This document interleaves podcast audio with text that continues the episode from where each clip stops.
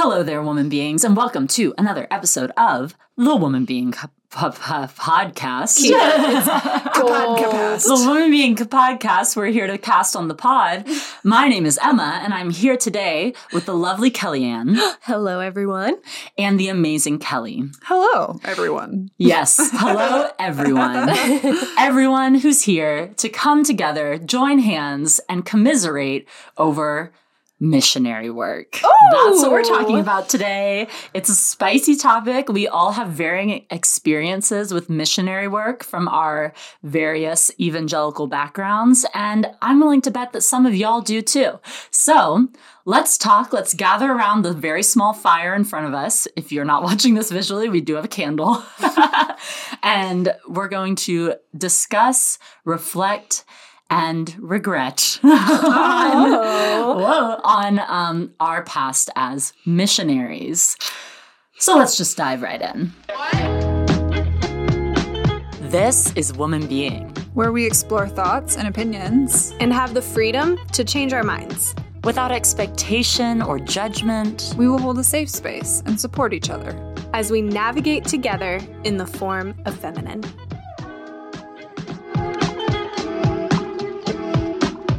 So, ladies, Emma. missionary. Oh. Not the position, but the Well, sometimes that the too. yeah the maybe the vocation Yes. uh, and the two week trip. yeah Mm-hmm. the the short term missionary, the long term missionary. Mm. Um, we have all experienced missionary work. Mm-hmm. We have all been in the position of missionaries. I know it's I all I'm thinking about is sex now. We've all been in the missionary position. Wink. but let's just give give the people some context where we're all coming from, uh, what kind of missionary experience we've had. In fact, I'll just start. I um, did a couple of short term missions trips in high school through my church and became very passionate about missionary work during that time. I then went on after college to um, join a organization called Adventures in Missions, and they have a program called the World Race, which maybe some of y'all have heard of. It's like kind of popular, but kind of not. like kind of hit or miss on who's heard of this, but it's a missions organization based out of Georgia, and they send people around the world for a whole year. Well, 11 months, but you know, same thing. And you go to a different country every month to be a missionary in that country for that month. You partner with different organizations. Sometimes we would partner with like YWAM or IHOP. Um, we would also just partner with local churches or other like ver- like smaller, more grassroots organizations, and we just traveled the world for an entire year. And that was something I did. Since then, I have not done any other mission work. Uh, but that's where I'm coming from. Where are y'all coming from? That's a great question, Emma. I also I actually only did one missions experience in high school, aside from like local missions type stuff where it's like oh yes, I did do That- some local missions too. yeah. Um, So local missions is a part of this, but um, I did a trip to Jamaica in high school, Mm. and um, then after I graduated college, I heard the call of God and opted to become a full time missionary with um, Cru. become a missionary? it was like that. God, Yes. Exactly that. Mhm. Um, I became a full time missionary for Cru, which is formerly Campus Crusade for Christ. Um, Problematic name. I worked specifically with the Jesus Film Project um, on, I guess, like on their media team or as a media person. Yeah, have always, I think, probably from a very young age, have always felt felt a very positive view of missions. My grandparents were missionaries in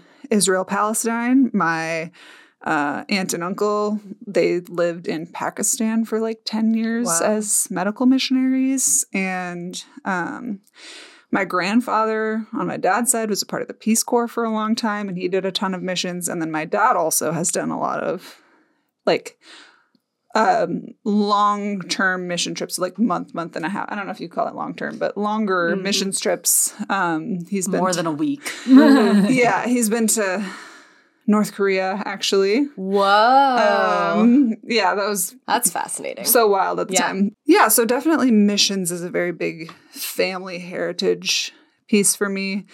in addition to kind of like the the typical evangelical bent towards missions. Um, and so when you know when I got the call and was going to fulfill my destiny as a filmmaker with the missions field, it just felt right. Yeah.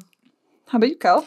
yeah. I mean, similar to both of you, I did do a lot of like local missions work in growing up. Um, I actually had a very missions forward church that I attended from the time I was very, very young.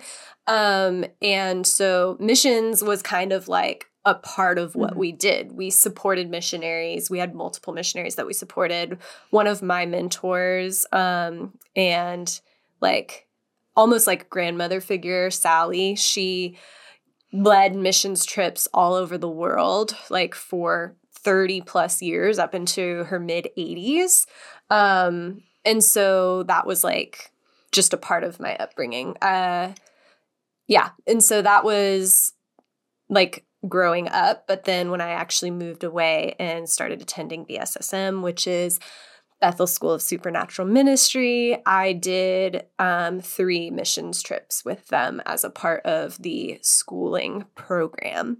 And it's probably some of the most extreme missions experience. Well, maybe not most extreme, but as far as like spiritual expectations and like performance, it was very extreme. My first year I went to the Philippines, second year I went to Jamaica, and then the third year I went to LA for this big event that Lou Engle put on. I remember that was that the what was that called? I forget what it was called. The, the Jesus, call? the call. Yes. Yeah. Oh my gosh, so I remember that. As third years, it was well, the whole school actually. Um, Bill Johnson decided that we were not going to our international missions trips that year. All the students were going to LA to the call to support Lou Engle's vision. I remember when that happened. It, it, yeah, it was pretty wild. Honestly, I wish I would have gone abroad, but whatever, it's fine. So that's my experience. Yeah. Yeah.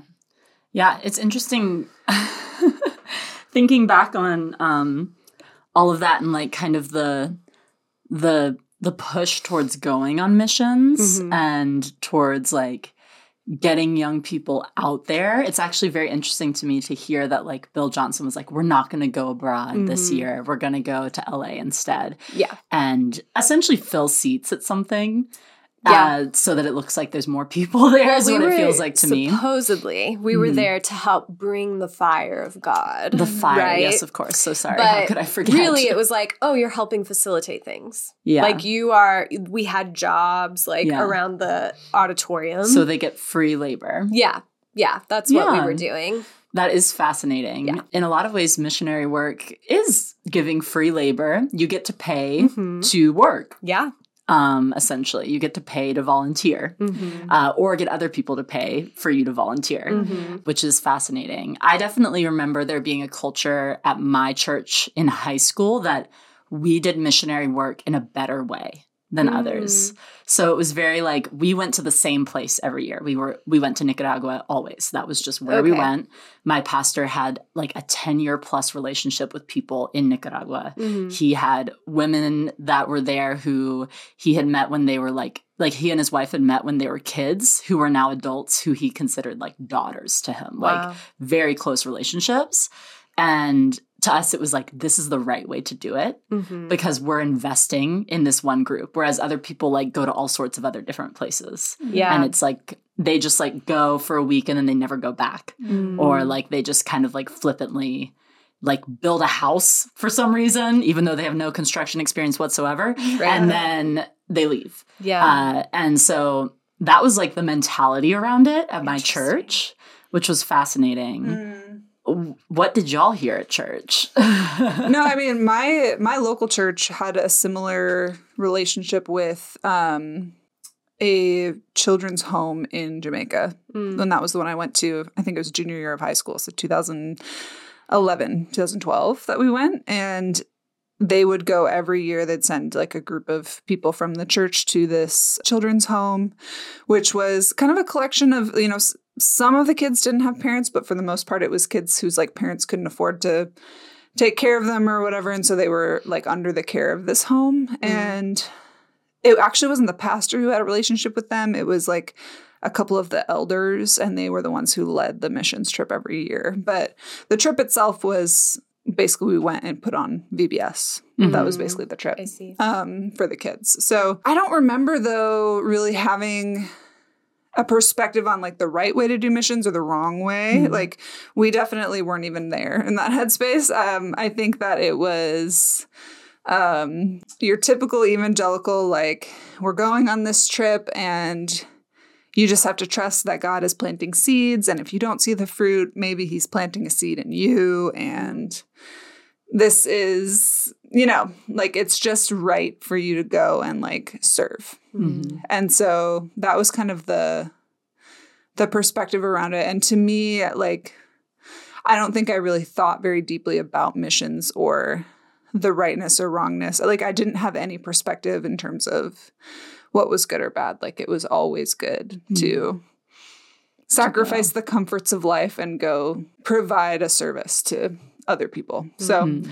Or to evangelize or whatever so we honestly i don't think thought about it very deeply Mm, Wow.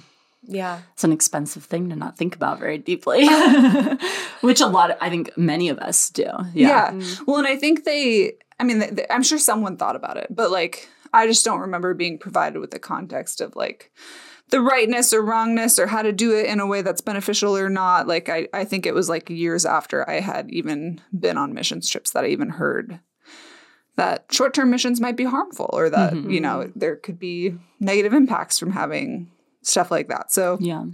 I don't know. hmm That's so interesting. I think Sally, as I mentioned earlier, was kind of like the matriarch that headed up, headed up, led the short and long terms missions. So we had multiple missionaries and or pastors in other countries that we supported very long term, and then people that she had long term relationships with, like over like twenty years, which is what was really cool because like she would support people in that country or get the church to support people in that Mhm. country and then lead a group of people there once a year or every two years or whatever. And I thinking back, it is pretty interesting because we were, like I said, we were very missions forward. We supported both short and long term missions. Um, with the goal to maintain relationship over time but um i remember there was a sunday school class um an adult sunday school class that specifically had trips to israel but they didn't call it missions they were like we are just going to israel Hmm. like so they did Like a make pilgrimage, maybe. yeah, so they did make that distinction. Like if they weren't going to like serve, they made that very clear, Mhm. which is kind of interesting, but gosh, when I came to Bethel, like a a lot of missions support and um it's really interesting cuz they have different leaders that lead different um different trips during missions week, which is when all of the students are led on trips to go to these different places. And the first year, the Philippines, I think it was our sixth or seventh year going there in a row. And we had a pastor that is Filipino, and I believe her parents are from the Philippines. So she's second generation here in the US, maybe. But so that was interesting. There was more like relationship built up there, but also my second missions trip to Jamaica, it was actually our first year going back Mm. after something happened that broke relationship. And so we were seen as doing like almost like a recon mission. Our job was to rebuild relationship, to build rapport, and like our leader, who was my pastor actually in first year, which is why I wanted to go with her, it was very serious to her. She was like, You don't fuck this up, basically. Um, so like we were being very tame and very intentional with things we did. It's kind of hard to say like this is what my church thought because each experience with each missions trip was so different, Mm. you know?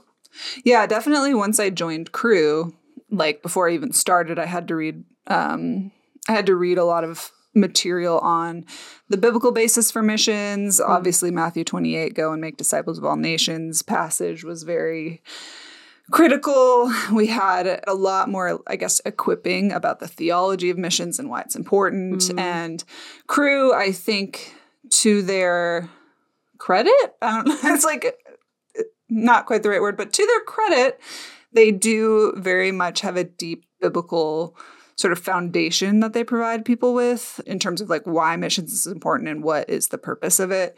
And making disciples is like Yeah. the number one thing. And so um, that led into a lot of more shifting away from just evangelizing and into church planting and supporting local churches and working with local churches around the world. And so that was kind of where I developed more of a theology around it, I guess I would say, in terms of like it's not good missions unless you are supporting local initiatives that can mm. like thrive on their own and Yeah. don't aren't dependent on the missions themselves to be impactful or survive. Yeah. And so Yeah. that was where a lot of our focus shifted. And the challenge was is that church planting from a fundraising perspective is very difficult to Yeah. sell. For sure. because it's really easy to sell a story of 20 people came to Christ when they heard the message and they all cried or you know whatever. And it and people just are moved by that um because that's such like a foundational piece of what it means to be a Christian I think in evangelicalism. And so people who are donating to the cause really like are emotionally moved by it. Mhm. and it's harder to be like, yeah, we planted all these churches and they're making it work. You know, Yeah. like they're doing their own thing now. We're empowering them. You know, it's just, I mean, you can definitely report numbers and that, but it's it's a much more nuanced and long process type of thing. And so, anyways, that's sort of getting into a different tangent. But definitely once I got into full-time missions work, I was given a very strong foundation about like sort of the evangelical purpose behind missions. And we were very much focused on making sure people were not just converted to Christianity, but Mm. provided with tools so that they could go and do that in their own communities. Yeah. But, which was like the right way to do missions or whatever. Yeah. Yeah, that was definitely something that drew me to the World Race because one, the fact that we were in a country for a whole month felt like a long term missionary to me. Right. Uh, and then two, the fact that they would partner with locals, it it was very appealing to me, and that being more of the quote unquote right way of doing it. Uh, but I actually want to pull in a little thread of something that you said earlier, Kelly, um, in that if you aren't seeing seeds planted on the mission field with somebody else, maybe those seeds are planted in you. Yeah. That makes me think of something that actually my church in high school would openly talk about, which was the idea that missions trips are often actually for you and not for the people. We did talk about that a lot. Yes, it was, which is wild to me because you're like openly admitting that this isn't even helping people. Yeah. and like I remember our pastor talking about the importance of exposing ourselves to these other cultures, the importance of like being like you know multicultural Christians essentially, and the importance of spending time with people, recognizing their differences. And like honestly, our missions trips to Nicaragua were not very evangelizing. It was mm-hmm. very like we gave people rice and beans. We asked them if they wanted us to pray for them. If they didn't, we left. And that was pretty much what we did, besides mm-hmm. just spending time at people's homes and like chatting with them. And so it was it wasn't super like we need to make all these disciples. We never reported on anything like that. That was not a statistic that we gathered. But like we it was very much like he felt that it was vital for these high schoolers to experience mm. Nicaragua and like to be exposed to this and it was for us like that was the that was a lot of the mentality around it and then even on the world race as well there were times where people might have felt like people would complain feeling mm-hmm. like i don't think i'm doing anything good for people mm-hmm. they would be like i feel like my my missionary partner that or organization that i'm with this month we're not doing anything good and leaders would tell them well maybe it's for you and not mm. for them Which is like, okay, hello, American evangelical or ev- individualism. Mm-hmm. Yeah. Hello. yeah Um, because we had that all the time, and I actually this this ended up being it's it's just gaslighting. Because this ended up being a huge point of contention when I started working on the missions field, is I was like trying to basically carve out a space for myself in this organization. They had said, "Great, you want to be a filmmaker? We want to come and like have you do that for us." And um, but there was like no structure, and no plan, whatever. And I was like, what am I doing? How is Yeah. this helpful? Like, is there any purpose behind this? And they were like, well, maybe it's just God's timing and not yours. Or like, maybe, maybe you need to allow God to work in you first so that you can, you know, do whatever Yeah. it is. And it's, I think, I think people's natural instinct is to want the work that they do or the volunteer work or the service or helping others to be tangible. Yeah. You know, like you don't you don't like bring lasagna over to your friend's house who doesn't need or want lasagna because it's good and in for fact, you. they're lactose intolerant. yeah, so. right. yeah, like it, but you get to eat the lasagna at their house. that's not helping others, Yeah. right? And so I think a lot of people on especially short-term missions but even long-term missions sort of experience this like why am i bringing lasagna to all these people they don't Yeah. this isn't what they need or i don't really think it's helping them that much and the response yeah i think that's like a just an easy sort of cop out when Yes. it comes to a missions organization trying to maintain their missionaries and their funding is to say well let's think about what god is doing in you yeah. Yeah. Yeah. It is wild. And it's, I think you're right on point in terms of it, it you're just gaslighting people in order to maintain your status, Yeah. in order to maintain the missions organization, in Yeah. order to continue to justify the work. No, these people who have brought up issues, they're the problem because they're not recognizing what God's doing here. Yeah. And that's pretty gross, Yeah. especially when it's at the expense of vulnerable people. Mm. Because what should happen is when you are in a situation like that and you're like, I'm not sure if this is valuable, it should be like, great, I'm glad you've noticed that. That's a big problem to solve. Let's figure out how we can make sure this is valuable. Yeah. You know, because like it should be valuable. Definitely. No, that's really interesting that you guys say that because, like, I don't remember hearing that fr- from my experience because Yeah. it wasn't necessarily about if it was beneficial for us or beneficial for necessarily, and I'm speaking specifically from my Bethel experience. It wasn't necessarily about beneficial for them or beneficial for us. It was about bringing the fire of God. Hmm. And that's what matters. Sure. And that is the most important thing. Hmm. Like, that is what we were there to do, hmm. essentially. And so it's like, obviously, that would benefit them and us. But the purpose was Sure. signs, wonders, miracles. It's like hmm. whether you can see it or not, it is benefiting them and you. Yes. Like, period. Yes. That's Yeah, just no matter what. like, And yeah. that- because God is there. yeah. yeah. And that led to, I would say, a lot of mistreatment Sure.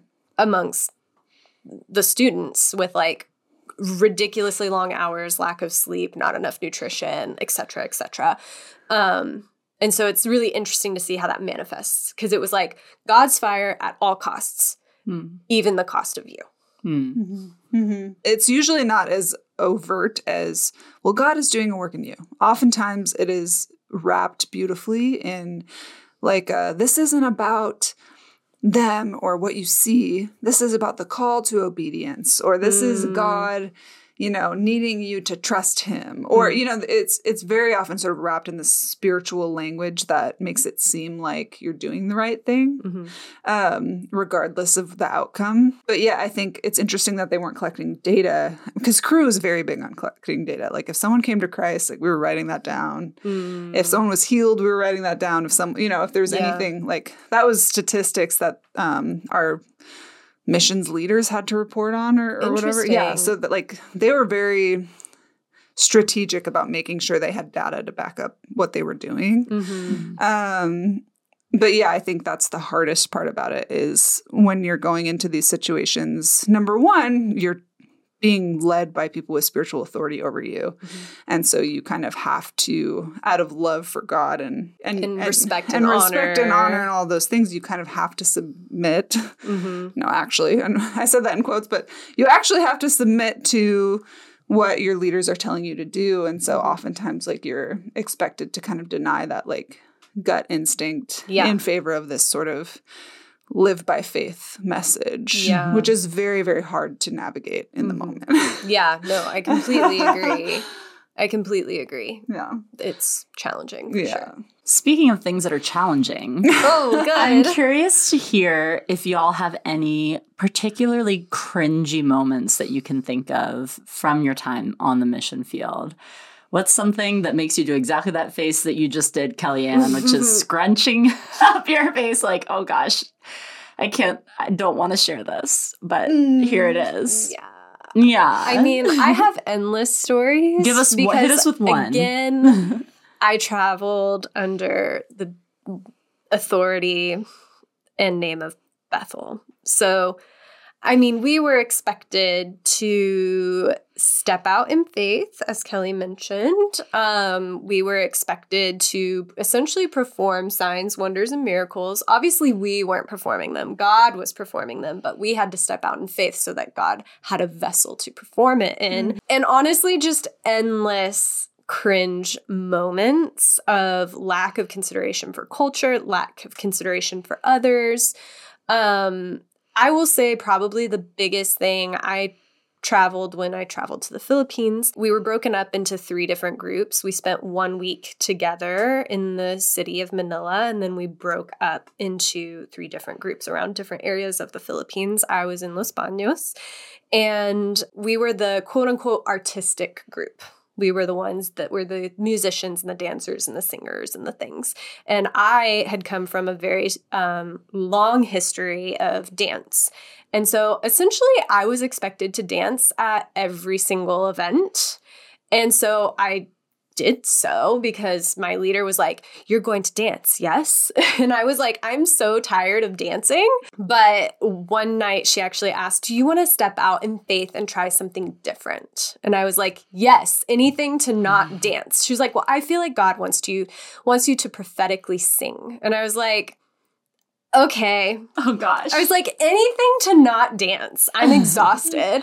Um, and, and, then your alternative was prophetic singing. yeah, which is, I mean, listen, I'm a prof. I, I was professionally trained as a singer. I can sing, but like prophetically, like on the spot. And I met a government official. We went to meet a government official of the Philippines to come pray and whatever over them. And she looked at me and she was like, You're up. And I am still so embarrassed, but I like prophetically sang over this person and I could not duck out of that room fast enough once it was done. I was like, get me out of here. I never want to be here again.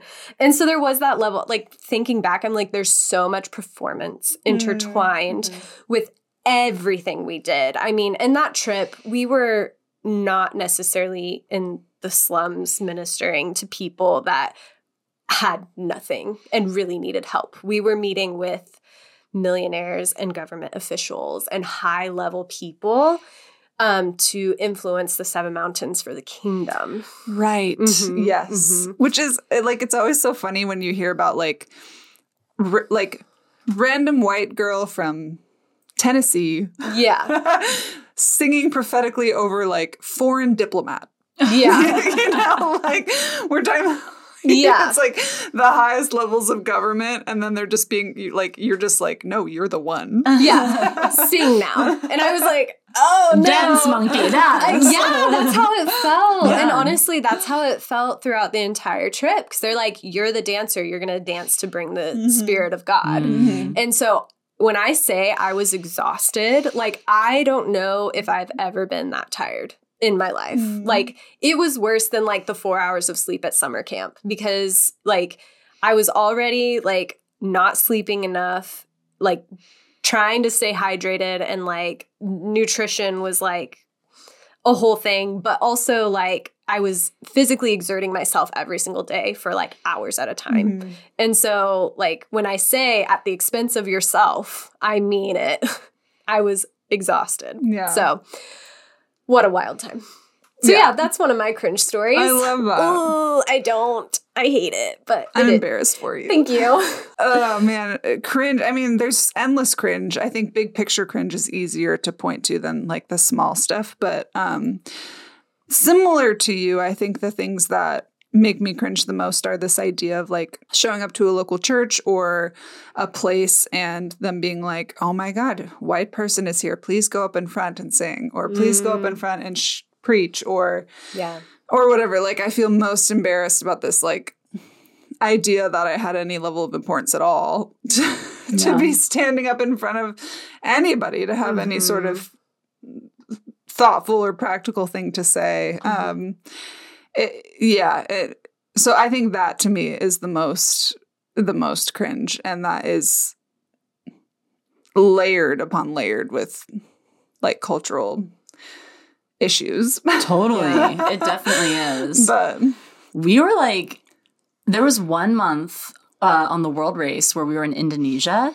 and uh, we essentially appropriated the Hindu culture there in order to evangelize to people. Mm-hmm. So uh, we were in like the Hindu part of Indonesia. It's a majority uh, Muslim nation, but we were in the Hindu part.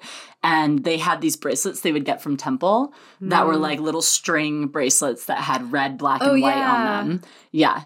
And we would get those bracelets and wear them. And then when people would ask us, first of all, the pastor we were working with would just drop us off at the mall and be like, talk to people about Jesus. Just come up, go up to people in the mall. I'll leave you here for a few hours. Wow. I, he's not even coming. We have no translator. We have we're just dropped off at a mall in Indonesia, and he says, "Tell people about Jesus and invite them to my church."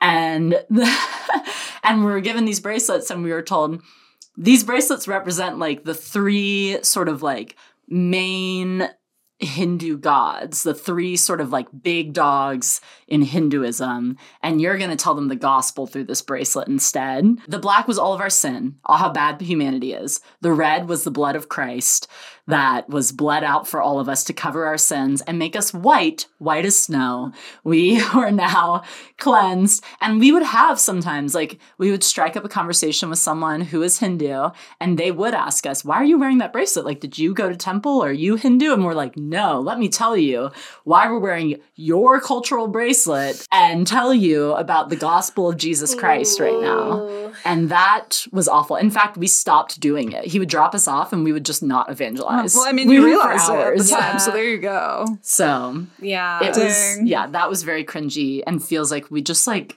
stole this thing and we're like, we're gonna use it for Jesus yeah. instead. Yeah, that reminds me. So basically my role at Cru was i my job was to create films that communicated the message or the the mission of the jesus film project to donors mm. so that was my job so it was basically like documentary filmmaking to make short promotional videos for the ministry, which mm-hmm. was sounded very cool on the yeah. outside. Their purpose, like their entire purpose, was to create short films that were conversation starters. So basically, they were creating digital media that was those bracelets. Mm. I was like, here, let me show you a film. And now I'm going to show you, now I'm going to use this film to like talk to you about the different things that represent Christianity mm. and basically use it as a tool to. So we're basically creating. I don't know if you guys had these or if anyone listening remembers like the the Bill Bright like sides for the gospel. I don't remember what they're called, but like well, little booklets. Tracts. Yes, tracks. I look back on that and I cringe because I worked on several of those sets and helped with you know the editing process and several it didn't feel like we were really doing anything that mattered. Yeah. You know we were like making these films but like with no real like skill or yeah. actual learning or i don't know. Yeah. Yeah. That's one thing that frustrated me even when on the mission field but even more now is the lack of skill brought. Mm. forth so, like I mentioned earlier, people would build houses who have never worked in construction, mm-hmm. or like you're just automatically qualified to do things that are not even necessarily like Christian things, but even just like making a film with people who just like have a, a passion from God for filmmaking or something, yeah. you know? Mm-hmm. Like the that's so like it's it's so frustrating because like how do you think you're actually helping people yeah. by doing that and like I even, I mean, I wonder, were you my guess would be that you were an exception in Cru as someone with like a degree that was relevant to what you were doing. Yeah, that, I think that was why they were excited to hire me. Yeah, um, was because I had a degree and I was like, I want to do this, and they yeah. were like, Great, someone with a degree. Yeah, but someone who has qualifications for what they were trying to do. But sadly, the irony there though is I was 22. Yes. you know, and I and I this was the biggest point of tension for me in being there is I didn't have any mentors. Mm. Like you don't yeah. learn. How could you grow? Yeah, I yeah. had no way to like actually become good at what I wanted to do. And to me, not becoming good at it was pointless. Like yeah. if you're not gonna like provide skills that benefit people in a way that are practical, to me, I just like couldn't I couldn't reconcile that. Yeah.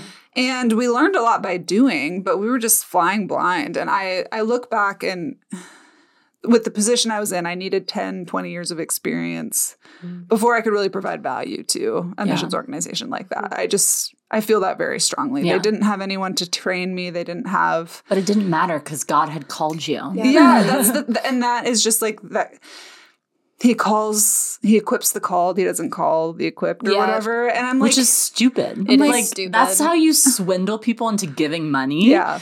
Because they actually don't have the context to understand what they're Yeah. giving money to. And you just end up with um, organizations full of people who are running entire ministries without any professional Well, background. and also Yeah. exploiting those that do have professional backgrounds. Like I Mhm. remember my leader, who shall remain nameless, had kind of a reputation of trying to grab people that do have experience because she didn't know what she was doing. Mm-hmm. And like people would either buy into it because that's immediate, like, you know, access to influence or whatever in the environment. But then I know there are some people that were like, absolutely not. God Mhm. did not send me here to help you figure out your ministry shit for free. Mhm. Yeah. Like, but there were a lot of people that did fall into that. hmm Yeah, I mean, part of me is like, good on her for even recognizing that, even if she wasn't going about it in the Mhm. right way. But even just recognizing, oh, I'm not actually equipped for this. I don't actually have all these skills. I need to find some people that do. Yeah. And yeah, you have people promoted to managers with no management experience. You have people Mhm. pr- promoted to director with no director experience. You have like people leading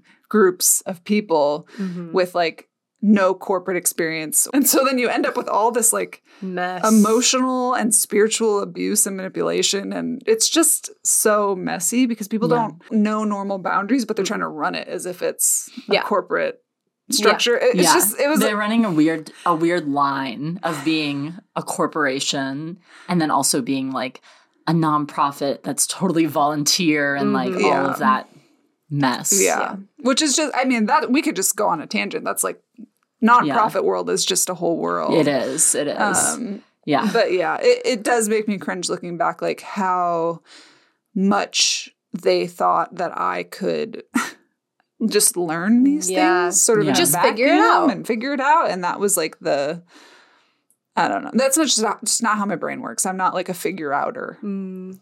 Well, also that's not fair to you. Like to just assume you're going to figure it out out of thin air. Like it's just not. In talking about how God doesn't call the equipped, God equips the called. Uh, I'm curious how that also falls into like what you expected going on the mission field and like Mhm. what your churches or organizations like built up as this is the the the glorious stories of what's going to happen on the mission field and then what was it actually like boots on the ground did it meet those expectations for y'all I feel like I have a very specific story that can kind of encapsulate my mission's expectation versus reality, which is when I was fundraising to be a full time missionary, I shared this video with all of my prospective donors that essentially is a video of people seeing the Jesus film, which was uh, a film based on the story of Jesus, based on the Gospel of Luke. And it's been translated into thousands of languages. And so they showed a video of this people group hearing the gospel in their language for the first time. And when Jesus is crucified, they're crying. Mm. And when he comes back to life, they just flock to the front and give their lives to Jesus. And it's this very heavily emotional piece told from the perspective of donors who gave, they basically funded this language. Mm. And they were like, we didn't know what God was going to do, but wow. Mm. And they just seem like these lovely, humble white people that heard the call of God and gave their money. And look at what happened to this people group. Mhm. Look at all of the people that came to Christ. Look at how impactful it was for them to hear the gospel in their own language. Like, wow. And so that to me was the highly emotional, idealistic idea of what could happen through this missions organization. When in reality, a vast number of languages get translated and maybe get shown. There's a premiere maybe of the film.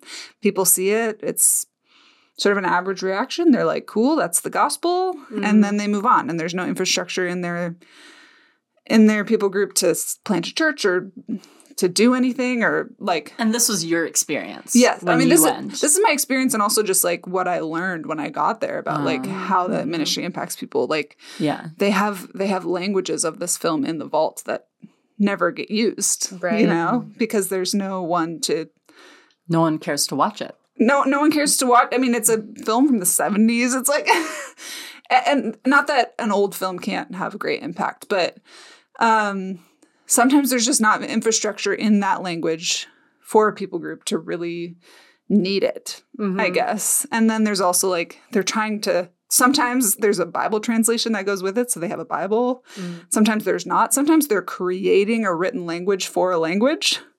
And so then What? So you mean in that it was an only oral language Mhm. before? Yeah. And so, like, they're partnering with another organization that's creating a written language in order to put it into biblical language. And then they have this oral with it. And so Wow. it just, it's way more complicated and nuanced. And it depends so deeply on the culture, whether or not the culture is a emotive. Like, some cultures aren't like, not some, lots of cultures don't just cry openly in front of people. It's actually very unusual. This idea that this like highly emotional experience is going to happen, people are going to be touched, repent, come to God, and like this whole village will come to Christ was very much not the norm. Yeah. And I think that is just representative of what testimony can do Mm.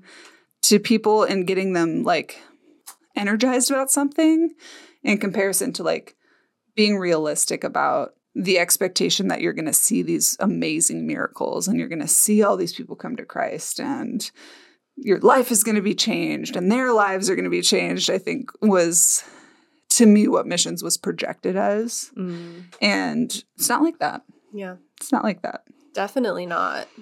I mean, yeah, it, it is strange to see like the difference in comparing now where I'm at in my life. We had like a whole week of prep for our missions trips in BSSM where we have speakers from the missions field come in and like we have all these like leaders and pastors like essentially like firing us up for this like extreme experience and i would say looking back i far preferred my trip to Jamaica than my trip to the Philippines because it felt so much more subtle in the sense of like we were just getting out and helping the community, like helping understaffed organizations, serving people that are sick and dying, serving orphans, like the things that felt like this actually matters.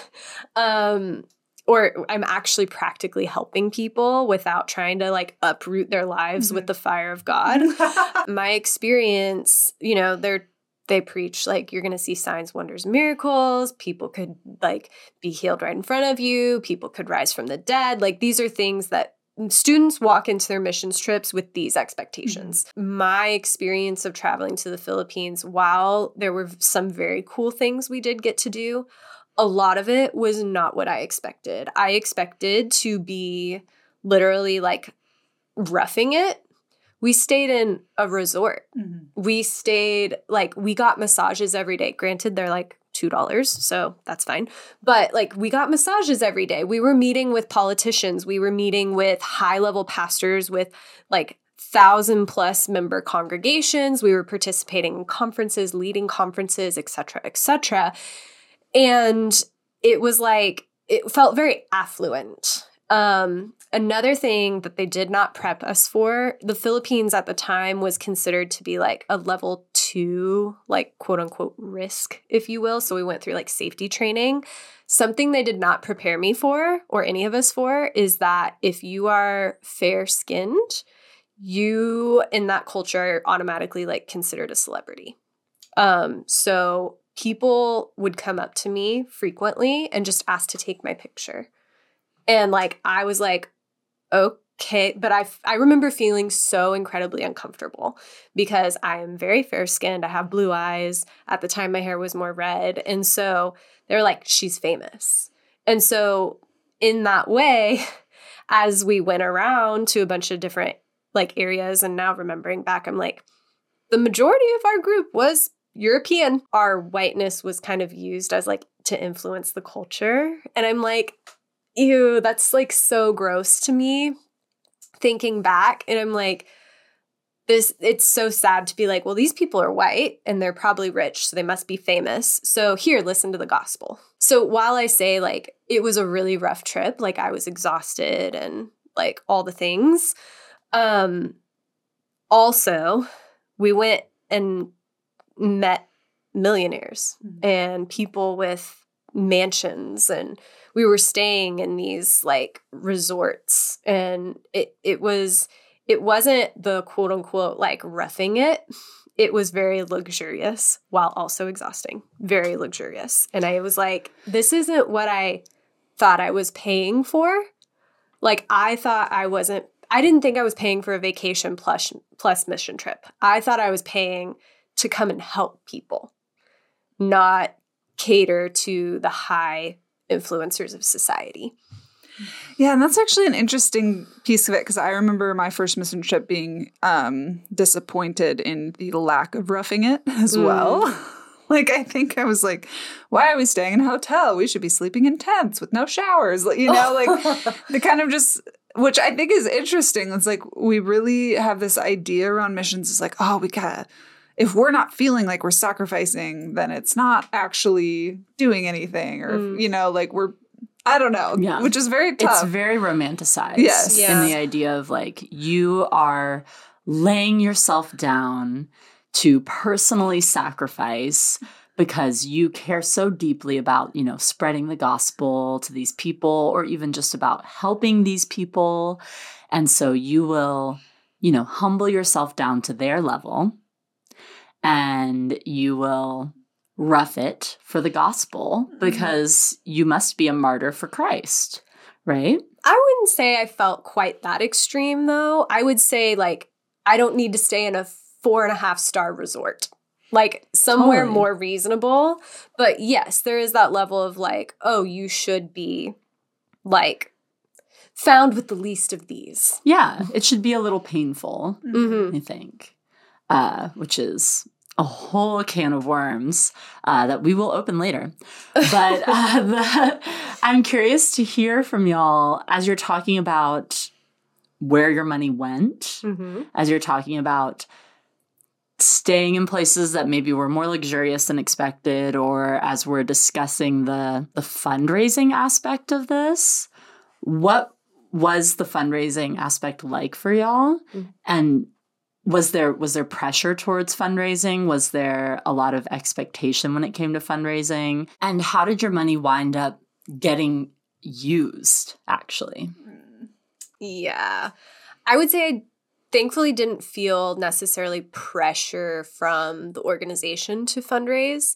They didn't really care how the money was raised. They encouraged us to fundraise so that we could go they're like, if you don't have a job, you can't afford it, whatever, fundraise, go on the missions trip. They wanted people to come on missions trips. Yeah. Um, so there was a level of that, but um, they didn't really care how you got it. Mm-hmm. They were like, just get the money because it'll, if you come, like God will move and blah, mm-hmm. blah, blah. But I will say, like, it's like, oh, I'm a student. So, like, and I didn't work. So I was like, I don't have a way to pay for this if I don't fundraise. So I will say I hated fundraising. I will say I think I just disassociated it because I was like, this is just something I have to do.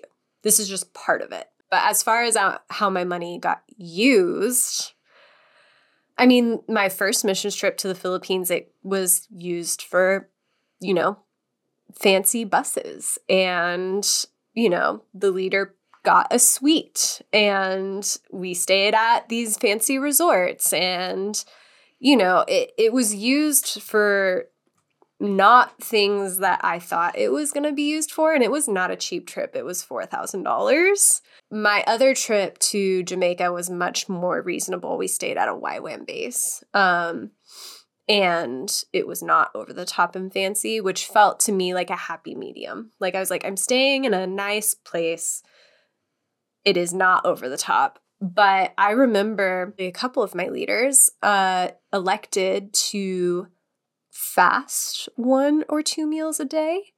And it's because they let people come on the trip that couldn't raise all of the money.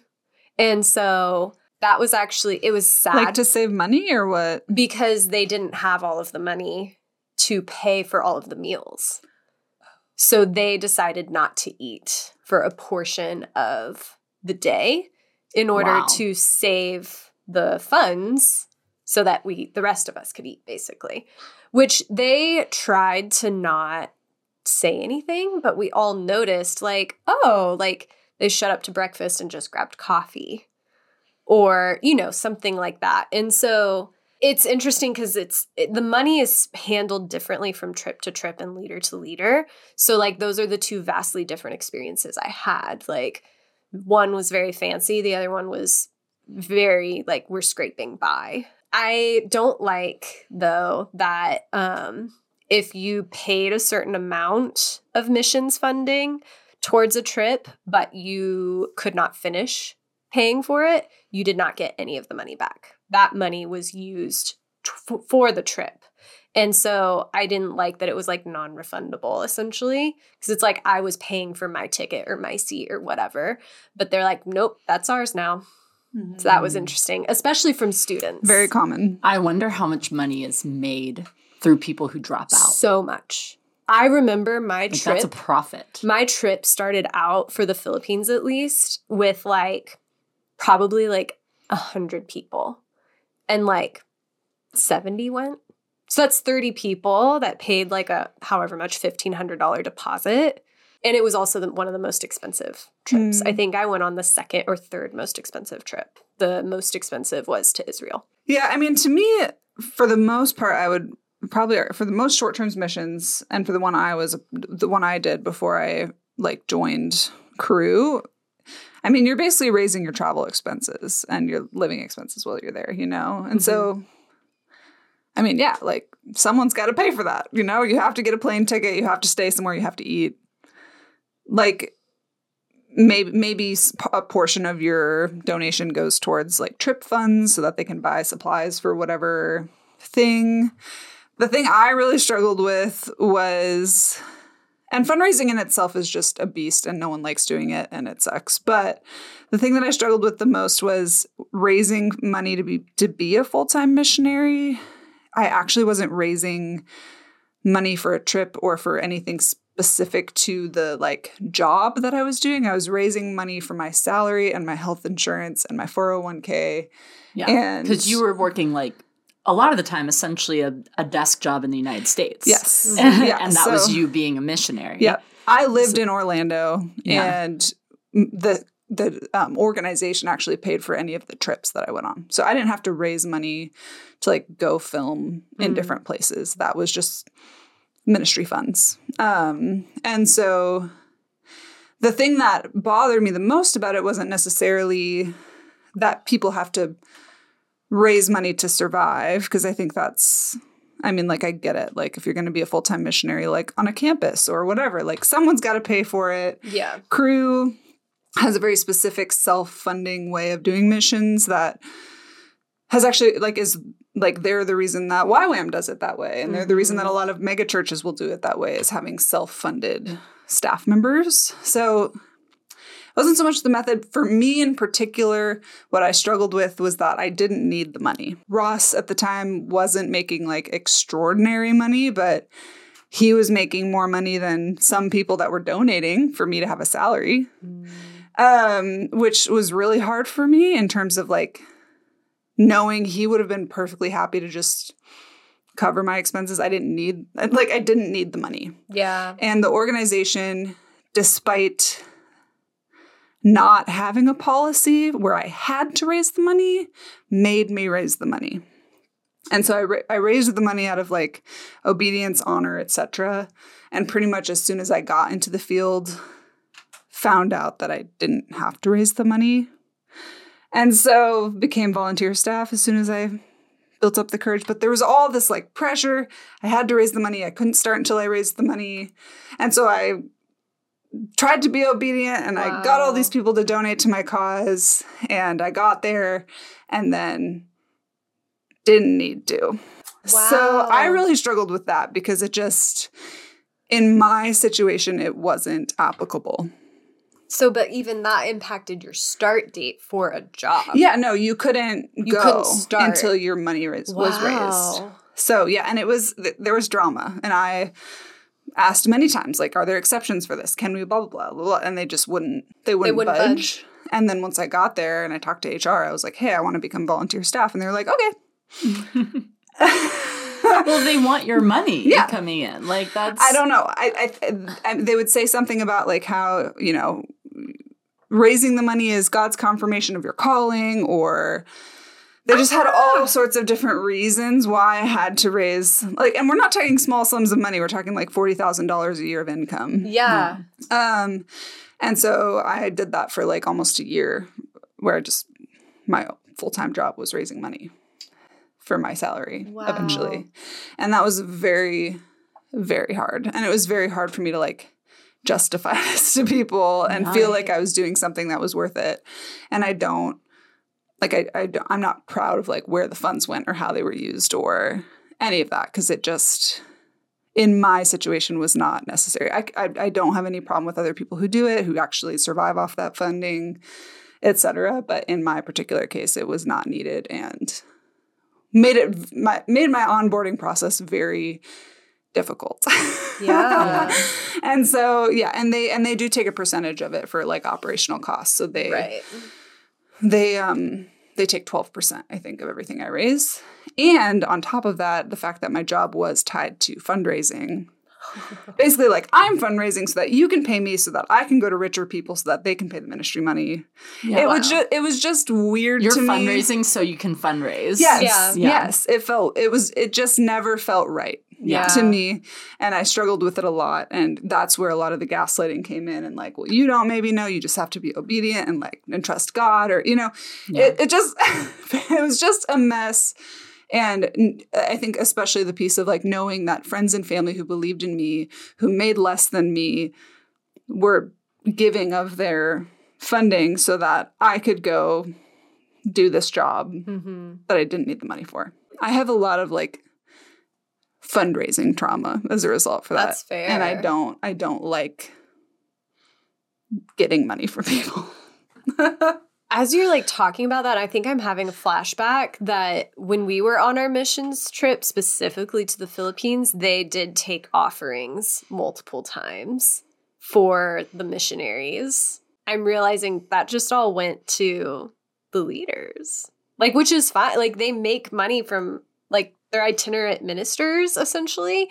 But I'm like, oh my gosh, they sold their books they took like offerings and these were large groups of people like they weren't small groups of people i'm oh, like you mean like leaders of your trip were selling their books? yes That's really gross. I Yeah. actually don't think it's fine. I'm like, like- you're saying. I don't think it's Oh. okay. no i don't i should refer i don't think it's fine i'm like if a church wants to do this that is what a, their decision. But like th- i'm realizing like holy shit like not only did my leaders like first of all they didn't pay for the trip. We paid for their trip essentially which mm-hmm. whatever like you said people have to pay their way. Mm-hmm. But also they like walked away with profit they made money from this trip i'm just like having i'm connecting dots That's right now really sick. That's so icky. Honestly. Yeah. Like, that's Very, very uncomfortable. yeah and to me. it's like i i was part of that i was the dance monkey sing monkey to Yeah. like bring the spirit Yeah. and it's like they literally for them to like make money Hmm. Emma, how about you? I'm so curious. tell Because me. you did a year's worth. yeah Yeah, I um I had to raise eighteen thousand dollars to do the world race. Woo. Yeah, um, so that was for me to live off of for that year. Mm. Uh, and honestly, the majority of that cost is plane tickets. We only did three flights. Um, a lot of it was traveling to other countries via bus. I sort of struggled with the fundraising. I managed to fundraise all my money. There were many people who didn't. Wow. There were people that were in like month five of being on the mission field who still hadn't raised all their money. Um, and who I think by the end of it still hadn't raised all their money and they were just being told, all right, you're gonna have to pay it eventually. That was kind of the their their thing. They're like, we want you to go, but you will be in debt to us essentially. And I remember one time I was uh, I had been fundraising. I hadn't gone on the trip yet, and I visited my grandparents. And um, I didn't even bring up the trip to them, but my grandpa got upset with me and accused me of just asking for money to go on vacation for a year. And I was very hurt by that. Yeah. Uh, but also, there's a part of me that resonates with why he felt that way Mm. because there is a large sense that it was for me. Mm. Like this was something I wanted to do, and I was asking other people to pay for me to do it. And there were multiple people on my uh in my group for the world race who did self-fund their Mm. trip, who did literally save up all the money themselves and pay for themselves to go. And I was like, "Oh my gosh, I didn't even know that you could do that." Like that like didn't cross my mind. There was no regulation in the sense of like where that money was coming from. We were encouraged to fundraise, but like they wouldn't not take the money if it was just from your paycheck. And so there were people who did that. And they were like, yeah, I just didn't feel right fundraising. So I just paid for myself to go. And I'm like, there's But they part didn't me. give you that as an option. No, but people did it. And one of the biggest things I feel guilty about thinking about mission work is asking people for money to do it. There's a couple things that I could maybe say that I think I helped people in a sense with, but outside of that, like they paid for me to go to 11 plus countries all over the world. Mhm. Like that's gross to me looking back. Like I don't I don't have a good way of justifying that anymore. Mm. And so to me, the fundraising aspect is like ridden with guilt, and that I have, I took $18,000 from people so that I could live abroad for a year instead of like doing that myself. Mm. Uh, and yeah, so I think that the fundraising aspect, the fundraising wasn't that hard to me um, in terms of just getting the money. Uh, it was obviously like uncomfortable at times, like asking people for money and stuff, but Mhm. I did a bunch of fundraising initiatives and different things and I raised the money. But uh, it's looking back on like this, these people donated to something that I think they thought was much more important than I actually think it was. Mm. I feel the same way. And Yeah. I, I really, when, when, once I got there, it was so hard to be like, when's my next trip? When's the next important thing that I'm doing? Because I felt so much pressure to like prove to these people that the money that they had given was worth Yeah. what they had given it for, you Mhm. know? And when I didn't feel that way, I felt this immense pressure to Yeah. to like figure something out so that my donors were not just wasting Yeah. or hadn't just wasted all this money on me just to like do a job that I thought sounded fun. You Yeah. know, when I could Yeah. like literally just not work for Cru and work somewhere else that would pay me Yeah. to Yeah. do that Yeah. Yeah. because it was work that you could just get paid for. Yeah. and Yeah. so I, yeah, it was or just being hard. a volunteer like you switched to but Yep. also Cru couldn't operate if they just had volunteers Yeah. right yeah, if and they're I- not getting the 12% and they don't have the same buy-in from people. I think that's really what it is. Is Mm-hmm. they wanted they wanted me to fundraise because they wanted my buy-in. Yeah. and they Well, wanted me to not have the freedom to leave if I felt like I needed to. Yeah. Well, because at the end of the day, you're fueled by that pressure Yeah. or that guilt or Yeah. whatever. I mean, I remember families telling me, yeah, you know, God's doing something important through you. We're going to tighten our belts this month. And I'm mm. like, holy shit. Did like. Yeah. kids not get meals because I wanted to go on a trip? yeah. And like, I have to like sit with that, you know? the fundraising stuff is definitely a bit triggering yeah, I'm like and thinking I'm back on right it now. yeah, yeah. sweating. yeah you right are now. Wink. um, no. uh, it, it's a lot and i think that a lot of our feelings towards it are tied to the way that we now think about christianity as a whole Mhm. um, and how we've all individually deconstructed our beliefs. Uh, so I'm curious to hear, outside of the fundraising thing, how are y'all viewing missionary work now?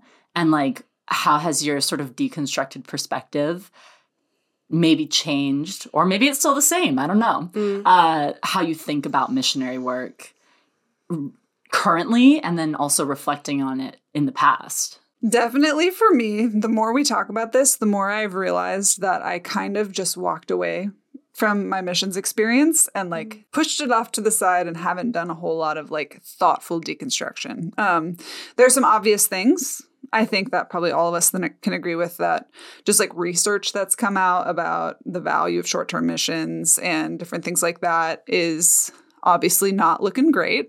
We've seen like the Billy Graham ministries come out with like oh, actually, like maybe only one or 2% of the people that we've reported are actually still Christians. Mm. So I'm not sure if our evangelizing really worked that well. You know, so there's, I think there's evidence that suggests that the traditional understanding of missions is not Yeah. really working. Mhm. Um, in addition to the bigger colonial sort of issues with just white people going to foreign nations to feel good about themselves.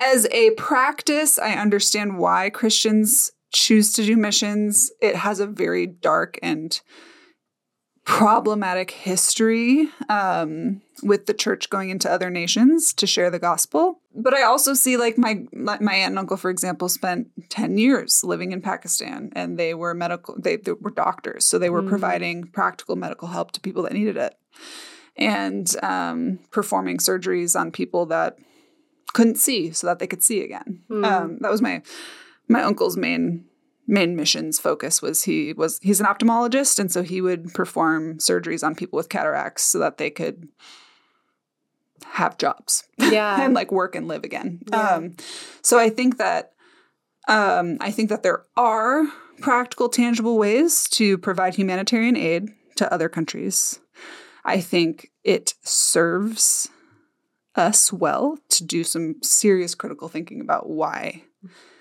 we're doing those things um, in the first place because it is i feel very conflicted about going into other places and helping people so that they convert to your religion yeah. that is that to me is the the core of the cringe for me as i look back on missions is like having this idea that you carry this ultimate knowledge that must be shared and using aid as a, a form of bargaining chip. yeah Yeah. Yeah, I agree with you. I think there's so much to deconstruct in that space. For me, the biggest thing has been saviorism, uh, which I feel like has been ingra- ingrained, ingrained, ingrained in me for since birth. um, and so for I have a very hard time sitting with people's pain and discomfort. And that has been a huge part of my training as I've been, you know, pursuing certifications as a somatics practitioner. Like, you have to hold space for just what is and not try to fix it and not try to make meaning out of it.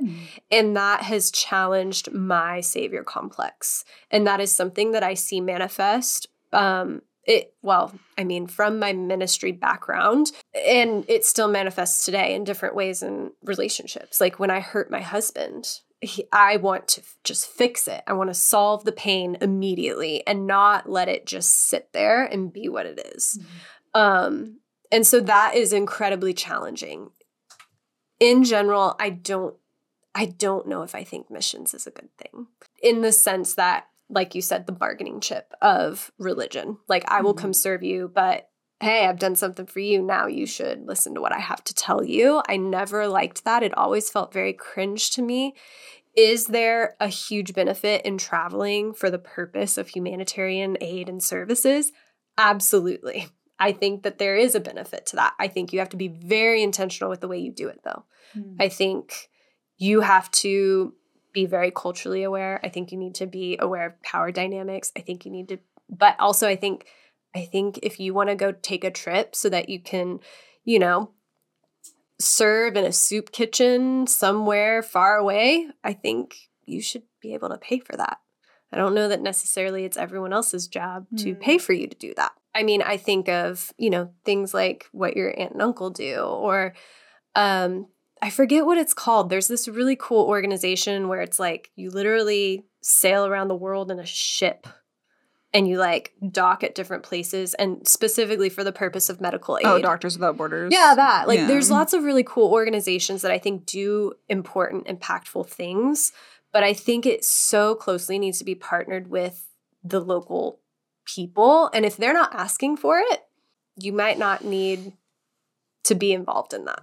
Mhm, yeah and i even struggle with that like like not that we shouldn't help our neighbor right i think that there's a lot of value in that but the way that we help people like especially in the wealthiest nation, one of the wealthiest nations in the world, like it comes with a power dynamic no matter what you do. And so like how I don't know. It, it it it just gets very tricky with like what what does that help really mean and what is the purpose of it? And mm-hmm. um I think it can be cha- challenging and sometimes crippling to different cultures to have this sort of like interference. But but I'm not saying it's not helpful. I, I find it very, very yeah hard to yeah. work out. And that's why I think it needs to be done partnering so closely with the people you are serving. If there's a pastor somewhere in Nicaragua or wherever, and they're like, yes, we need your support, come support us. Cool. Like, that's very different than just rolling in, like, and disrupting lives for a couple weeks. Um, but as far as like support, do I support missionary work? No. I save my money to donate to causes that are doing things like cleaning up the plastic out of the ocean or, you know, like things that I'm like, this is practically making the world a better place, or donating to things like doctors that are performing procedures in other countries that are changing people's lives. Like, that to me is very different than like, I'm gonna go, you know, save people I don't know. Like it's just it's very different for me. Mm-hmm. Um but you're right. Like I think to me the biggest impact is your money. So what are you doing with your money? Do you want to physically go? In in which case if you have $4,000, that's going to go a lot further donating to a cause than buying some plane tickets. But also I'm like I found great benefit from traveling and doing missions work. And so I'm like well, and I think that's the difference is like when it comes to the benefits of being a well traveled person and having a greater cultural perspective, mm-hmm. that's a benefit that I gain. Mm-hmm. That doesn't necessarily help. Yeah. Anyone else around me. In which case, though, like, I think people need to be honest about that. Yeah. Do you want to be traveled? Is that why you're going? Yeah.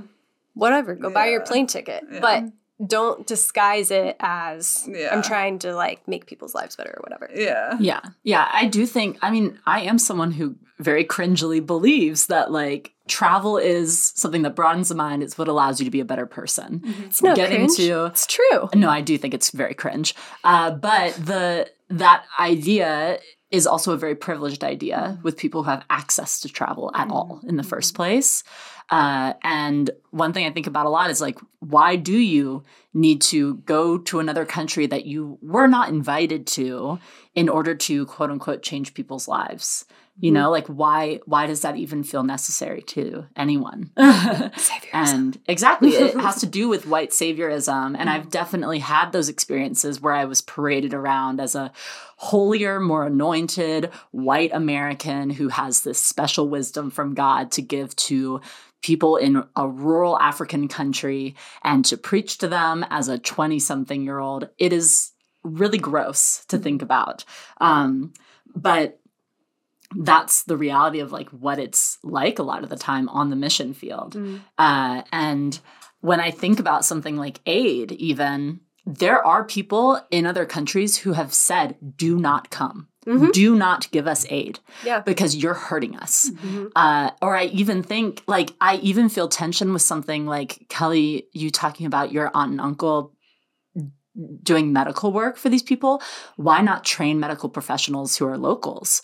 But then I go back to, well, is there even infrastructure for medical professionals? to maintain jobs in the country. Mm-hmm. There's so much that goes into it. And then so much of that is rooted in ways that these so many of these nations that are basically like pitied and considered good places to go and be a missionary at are in these terrible economic states because of colonialism, because of people invading their lands, taking over their country, sucking them dry, and then leaving them. like and or like requiring them to be dependent on yes. the the aid. Like I, I think of like Afghanistan, when we pulled out occupation, it mm-hmm. was detrimental to the country and the people yes. that lived in it because we had occupied it for so long. Mm-hmm. And we left them with nothing. We left them in worse state than they had been, you know? And so there is this challenge of what happens Yeah. when we interfere. But there were also Afghanis who wanted us to leave yeah, because we are disrupting their nation with Yeah. our presence. It's so complicated. Yeah. it's It not is. as simple as good or bad because some people are going to want the aid and some people are not going to want the aid. I mean, I think it's a lot like being a big sister. I have to let my siblings make choices for themselves and live their own life and like have their and I and this is obviously a very oversimplified example, but I can't make I can't make other people live a life that I deem worthy and I think that maybe is is the problem this idea that there is Mm. a right way to be alive or a right way to make choices or a right way to exist on this planet we, we're all messy as a big sister i struggle all the time with wanting to control the way my younger sibling lives or like pro- provide her with the right way to go or you know whatever. But at the end of the day there that's not the construct that there's a good or bad way or a right or wrong way it, it doesn't exist. Like Right. those are things that she has to work out with within herself in the same that, way that I have stuff to work out with within myself. And this idea that I can shelter or protect people or I don't know. And it doesn't mean not help people, but it does mean like there's a balance. Yeah, and it there- gets complicated. There's so much nuance within it. And I, at the same time, think like we as a nation that has participated and still participates in colonization, don't we also have a responsibility to like repair things? Don't we have a responsibility for reparations? But I also know that historically that has turned into westernization of countries that should not, do not want to be westernized. Um, that has turned into like whitewashing countries. Uh, and missionaries have done the same thing. Missionaries are the big reason why so many cultures have been almost eradicated or eradicated. Like in Hawaii, for example, the reason the United States owns Hawaii is because of missionaries going to Hawaii and taking over the island and eliminating Hawaiian languages, elimin- like not allowing Hawaiians to dance in hula skirts. Like there's so many things that like cultures have been suppressed because of missionary work because of the white savior ideal of this is the right way to do Christianity. And um, also linking to power, money, control, more land, more like influence.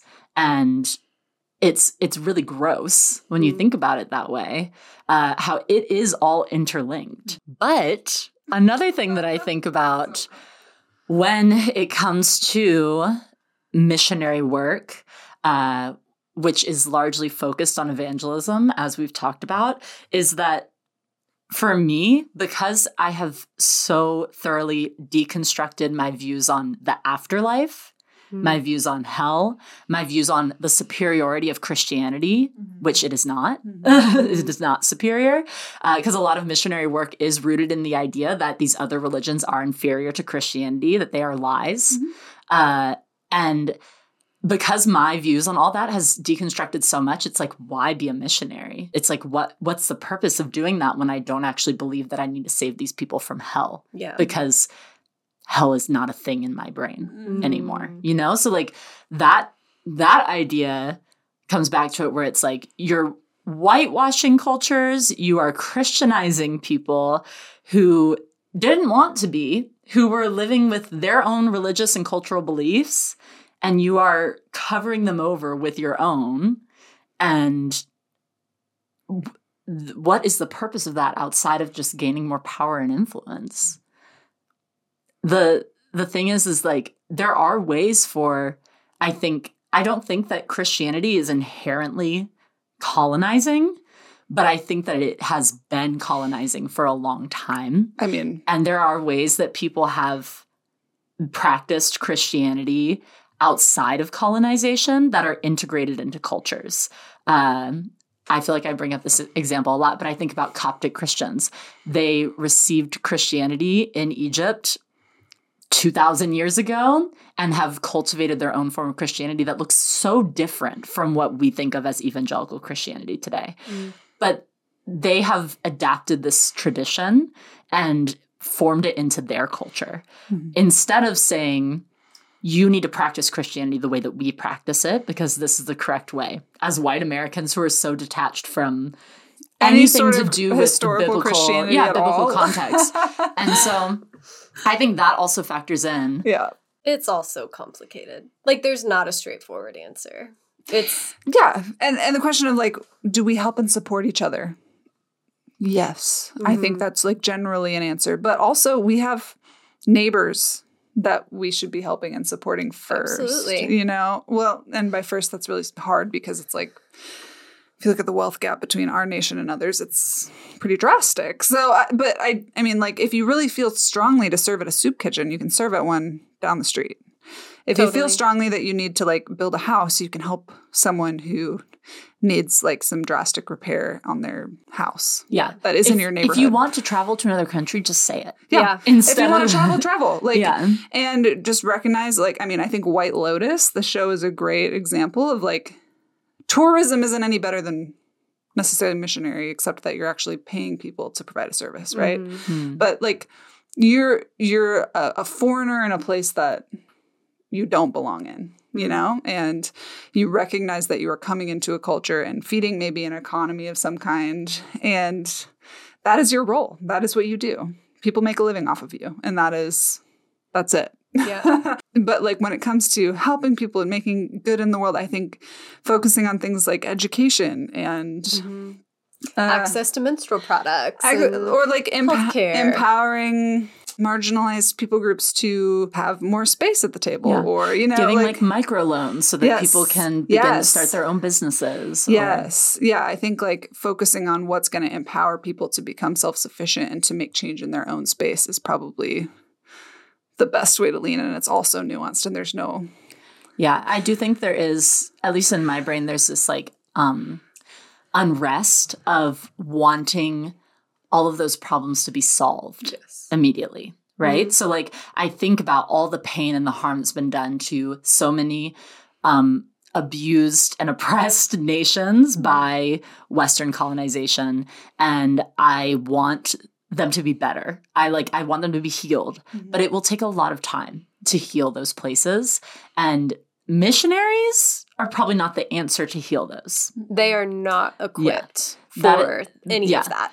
and but ah, ways to to to start repairing those places and to empower the people to also repair them but also at the same time take responsibility as colonizers is a decades maybe hundreds of years long process if we even ever get there Mhm.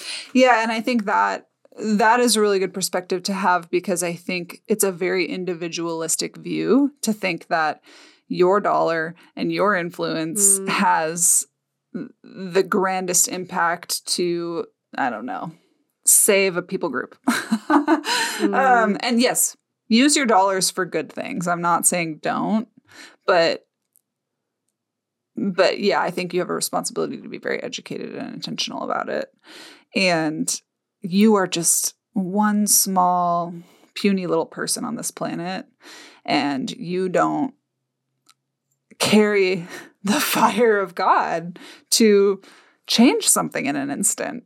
Definitely That's just not how it works. Trust me, I've tried, guys. You definitely You know, don't. like if, if we could take a Gandalf staff and end racism today, like like we've talked about in previous episodes with Bubble, yeah, we we would all do that. You Yeah. know, we would be doing that every day. if there Until was it happened. if there was a genie that could pop out and we could just snap our fingers and demand world peace, yeah. what wouldn't it be great if it was that Which easy? I think that's what's so hard about evangelicalism in general and also missions is they a lot of times they do treat God that way.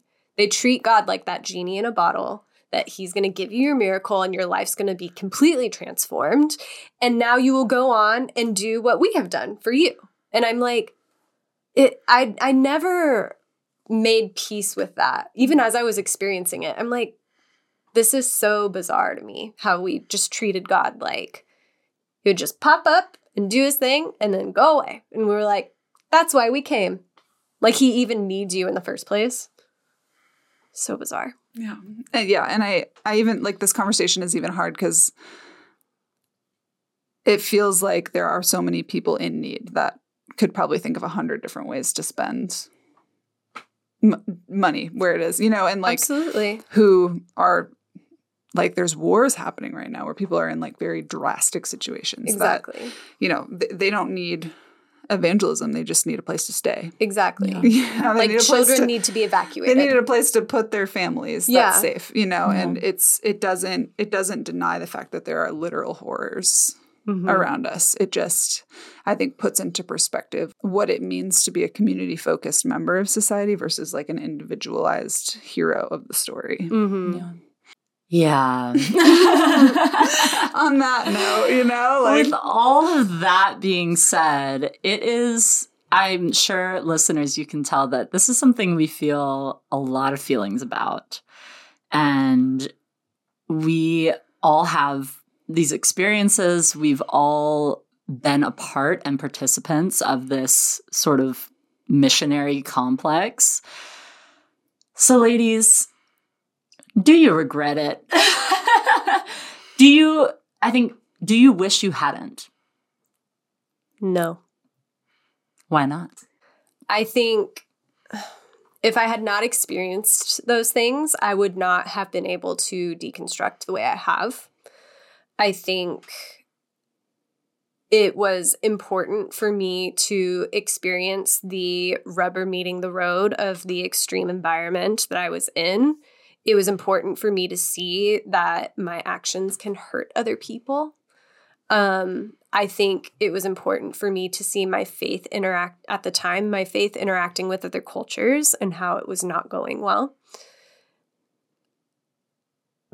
I think it was all very important for me. And that is very selfish, but I wouldn't change it. Um, I would like to hope that maybe I helped some people, but I think it is, for me, it has become so important to accept the complexity and nuance of my background. Hmm. I have hurt a lot of people. I have made a lot of mistakes when I thought I was doing really good things. And the truth is, they were not. I was, it was very important for me to see, especially now, how fallible I am when I was told for so long that I was not because I was Christian or whatever. Um, I think it was it was all very important for me. And I don't think that for me it does good for me to be like, "Oh, I wish I hadn't or I wish I would have changed it or whatever." And that's just where I'm at in my process and in my journey. Hmm. So, No, I, I think that's super honest. I feel a lot of mixed feelings. Um, do I regret missions as a whole? Uh, I regret being coerced into becoming a full time missionary. Yes, Hmm. um, not coerced. Maybe that's a little extreme, but I think it's valid. I think I think I, I feel like when I look back, I feel like I was coerced um, spiritually. I don't think I had the emotional skills to recognize the difference between what I wanted to do and what the missions field was telling me to do, Mhm. um, and what I needed in my life and what they said I was should do. You know, so I, I do regret raising money. I regret being on the missions field. Um, I don't necessarily specifically regret the work that I did. Mm. Um, I, I do believe there's inherent value in giving people space to share their stories. And since I was working with other Christians within nations, I don't I don't look back and go, "Ooh, I really exploited those people." Um, but there's an element of like, did I use people's stories to raise money for the ministry? Yeah, that kind of sucks. So I don't know. It that's complicated, but I, I wouldn't say I regret it necessarily because I think any form of journalism, any form of telling stories requires a little bit of exploitation of that story, um, and and whatever flavor that may take Yeah. form. Even Um, as like a secular journalist. Yes. Mhm. Yeah. Because people need to see the story. And if people see, the, you know, there's once Yeah. a story's out, it takes its own form. So, so yes, I, if I could go back, I would tell baby Kelly, this is not what you want. Don't do it. um, in terms of whether I regret going on a short term missions in high school, maybe it makes me cringe a little. Um, I didn't actually pay for any of it. I was somebody like an anonymous donor basically covered my entire trip. Um, I don't think it was beneficial, but I don't think I don't also feel like I, the the person that went on it, made any sort of significant effect to better or worsen the effect of what was already happening, I guess. Mm. So it was a cool experience, maybe. I don't know. Which yeah. kind of sucks to look back on and think like, oh yeah, it was a cool experience. I don't know. Mm-hmm. Yeah, I feel very emotional about this right now. But I do think that missionary work was a big part of me deconstructing faith uh, because I got to see how so many different cultures did practice Christianity, and it opened my mind to the idea that there's more than one way to be a Christian. Mm-hmm. And that was really valuable to me, and I think is a big part of why I still claim the word Christian mm-hmm. around my identity. And so, in that sense, it it it showed me some really really gross and disturbing forms of Christianity where people were yelled at about how they were going to go to hell it also showed me really beautiful integrations of Christianity into cultures. It showed me ways that people practice that were so different from what I was used to. And I think it expanded my mind in that sense. Uh, and so, in that sense, I don't regret because of, again, my personal benefit. Uh, mm. I think about um, the the months that I was on the mission field where we were doing things that were more evangelistic because uh, there were months where I was actually using my actual skills and degree. Mm-hmm. There I have a photography degree. I had experience in video and photo and I got to like create marketing materials for small businesses. Like mm. I've thought I think that could have been valuable to them. But there were months where, like I said in Indonesia, where we were just dropped off and told, go try to evangelize to people. And um, it makes me think of an experience that I had relatively recently with you, Kelly, where we were evangelized to at a movie theater here. And it um, was so, it felt so invasive to me to have this person who I didn't know come up to me and attempt to pray for me and talk to me about Jesus and assume so much about who I am. Mm. Uh, it felt like an invasion of like privacy. Mm-hmm. It felt like um, so disingenuous. Disingenuous. It felt like an entitlement to my experience. Yes, and to like a very vulnerable piece of who I am. Yep. And there was also a part of me that was indignant where I was like, I was literally at church before this mm. movie.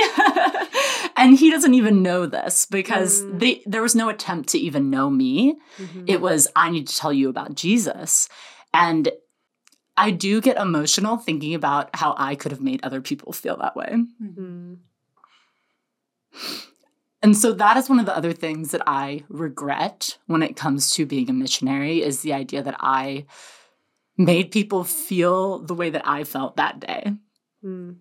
That is just a small degree of that. Um, I think that there's so much else that goes into how people could have felt when I evangelized to them. Like, for example, the power dynamics we've talked about as I am coming to them as a college educated white American uh, to speak to people who were often um, illiterate or unhoused um, or like severely impoverished. And I'm coming to them to give them this good news uh, when I have such a big like socioeconomic privilege over them.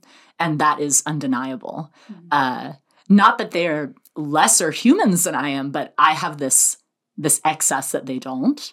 And I think that that factors into it. And I was asked um, earlier this year, while with some people that I did the world race with, um, if I would, what I would change if I did it again. And everyone in the group answered this question. And when it came to me, I said, I wouldn't do it. Mm. I just wouldn't. Mm. And they were, I think, a little shocked by that, but they pried more and they're like, well, if you had to do it again, what would you do? And my answer was, I wouldn't evangelize. I would partner with locals and ask them what they actually needed. I would bring people that had skills that fell into what they needed if I had to do this, but I wouldn't do it. So there's a lot of strong feelings around that. Um, but I think that, yeah, at this point, there's things I regret and there's things I don't regret. Um, there's things that I would have done differently for sure. Um, I'm glad that doing it helped form me into who I am now. Mm-hmm. Yeah, and I mean, I think at the end of the day, we can all walk away with that. Like, hey, I learned. You know, Yeah. I I regret betraying myself with every red flag that I walked by and ignored. Yeah. Um, because there were many, and I had many opportunities to go.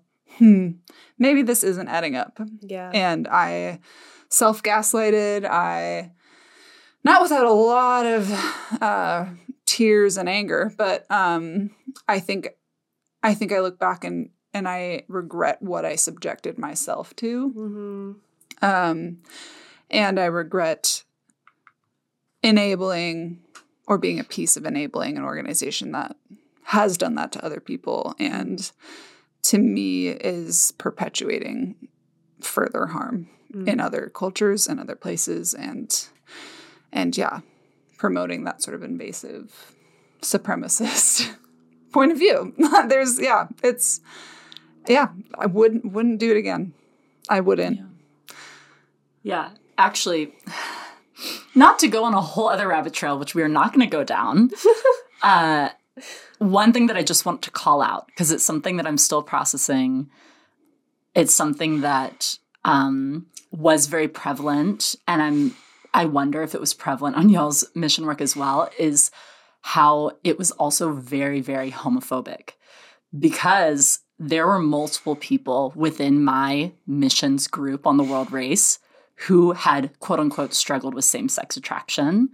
And I think the way that our missions organization treated them, the way that they gaslit them, the way that they told them that they needed to turn away from their sexual desires, the way that they needed to suppress themselves and who they mm-hmm. were in order to be missionaries, that is a whole other thing.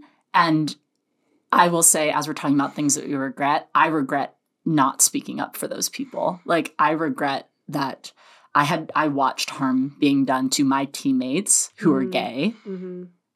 and I did nothing. Mm. And so that's that's another piece of regret that I'm still processing as I've kind of remembered all of these things hmm. is that there's also a lot of assimilation that you have to fall into as a missionary in order to be a quote unquote effective missionary, in order to fall into line with the missions organization or church that you're with. Mm-hmm. And even though I was in a fairly sort of inclusive missions organization in that we were interdenominational, there was still a a, a fairly strict there was a strict sexual ethic and there was a very strict strictly homophobic ethic that was popularized and very vocally spoken about like we had seminars on how to evangelize to gay people and that's something else that i definitely regret looking back on it Mm. is i wish that i had advocated for people and i wish that i had cared more Yeah. Mm-hmm.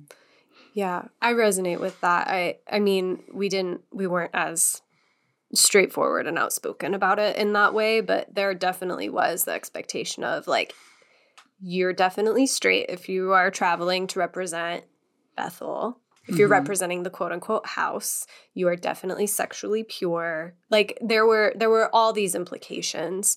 But I will say like similar to both of you, I regret not using my voice and not speaking up. Like I allowed myself to be subjected to mistreatment. I allowed others to be subjected to mistreatment and I didn't do anything about it. I was just like this is it. So, I think that is a portion of like quote unquote regret, but also I'm like I didn't know how to advocate for myself. yeah I didn't know how to advocate for other people at the time. And I'm like, looking back, I'm like, I was literally like 19. Yeah. The ethics of throwing these very young people into these situations is a whole other hairy yeah. discussion. Yeah, exactly. And I'm like, I mean, yes, at 19 you're a grown up, but you're still a kid. Like you don't know shit. Your prefrontal cortex isn't developed. Yeah. yeah, and so and that's not to like excuse it. Like it's not like, oh, it doesn't matter. It definitely matters, but it's also like just a factor that contributes to it. Mm-hmm. Here we are. Mm-hmm. Honestly, mm-hmm. I, I find it hard these days to like even donate to things mm. because I feel, which is not the answer. like, I don't think the answer is passivity. and I'm not trying to say that it is. I feel so much weight and pressure to think critically about where my money goes and to mm-hmm. think critically about how I think about helping people. And um, yeah, Yeah. it just doesn't feel right in so many cases. Yeah. Yeah. I do think in a sense that's a good a good pressure to have. The idea that you should like in the past, I think there was little to no critical thinking when it came to just donating to mm-hmm. things and mm-hmm. then now I I get the the inclination to like just swing to well, everyone is I'm skeptical of every organization that is mm-hmm. claiming to do anything good, you know?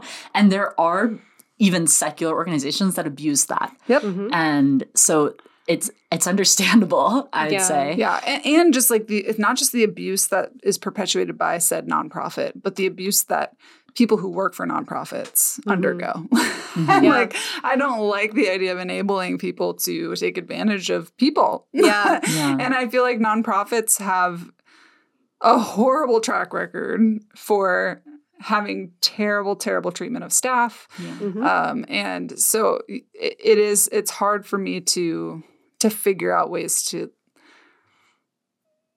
to even engage in anything remotely related to humanitarian aid or missions or support or whatever i volunteering like i just it i have such a bad taste in my mouth of like how or organizations like that operate um Yeah.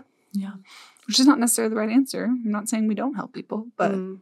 I don't know if there is a right answer though. Like as we've talked about, like it's so gray and nuanced and there's so many different perspectives and like like fr- you can't copy and paste the same approach to each organization, right? They're all different. Like it's very different donating to a missionary than it is to a fund that's directly helping children that have been misplaced because of blah blah blah that's based in that local country, right? That's so different, I think. And so it's all complicated, as I keep saying.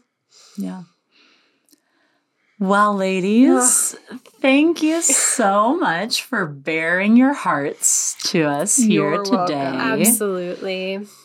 I know that this is a heavy one. This is we there's so much to unpack when it comes to missionary work. There's so much complexity, nuance, guilt, shame, regrets, and also positivity Mhm. that came out of it. yeah. And woman beings, we would love to hear from y'all. Mm-hmm. If you have any missionary stories that you want to share, any experiences that you've had where you resonate with the things we're talking about, or something that we didn't even address, tell us about it. We want to hear.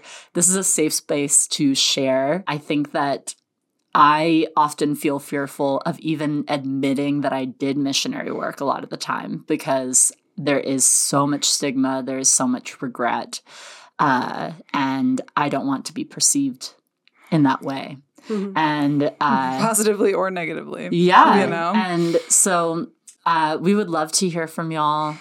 Uh, if the these are the kinds of things you want us to talk about, then uh, just make sure that you're still subscribed because we talk about all these kinds of things. um, all things deconstruction and post evangelicalism mess. So um, we are here for y'all. Uh, make sure that you also give us a review.